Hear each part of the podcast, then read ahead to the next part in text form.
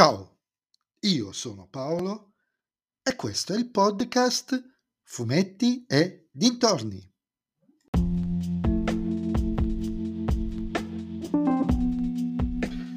In questo nuovo episodio del podcast vi parlerò della seconda stagione di Big Sky, serie crime drama disponibile su Disney Plus.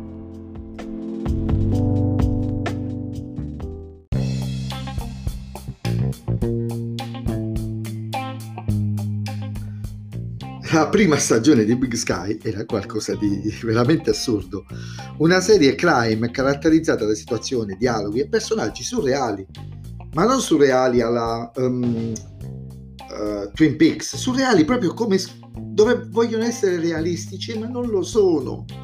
Cose eh, succedono, cose che nel mondo normale, anche nel mondo delle serie, crime classiche, sarebbero assurde già dalla prima puntata.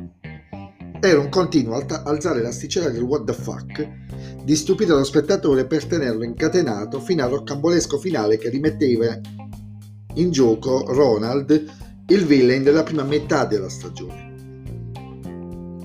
Questa seconda stagione gioca sullo stesso campo dell'assurdo, con dei ragazzini che entrano in possesso di droghe e soldi e assistono all'omicidio del Corriere. In un mondo normale i ragazzini sarebbero andati magari anche con qualche titubanza dalla polizia, Invece qui fanno mille mila cose diverse, tra cui spendere i soldi, in barba ogni logica, non solo narrativa, ma anche umana e sociale.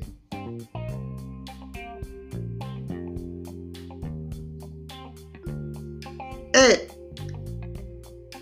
nel fare questo, come in una sorta di videogioco dove i boss si susseguono per difficoltà, ecco spuntare minacce sempre più potenti quanto più assurde, come la figlia del boss della mala che decide di trasferirsi in Montana, dove si svolge la serie, perché la polizia fa meno controlli e a giudicare da come funziona la polizia in questa serie c'ha ragione. Avrà parlato con gli sceneggiatori.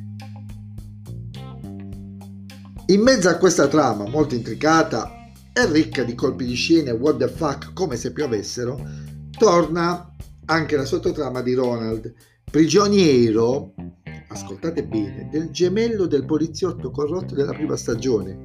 Così, giusto per non farci mancare nulla di assurdo. Cosa spinge a guardare una serie agli antipodi di, per fare un esempio, True Detective? Beh, a ogni puntata mi chiedo banalmente cos'altro si inventeranno. E la terza stagione, da questo punto di vista, sono convinto continuerà a stupirmi.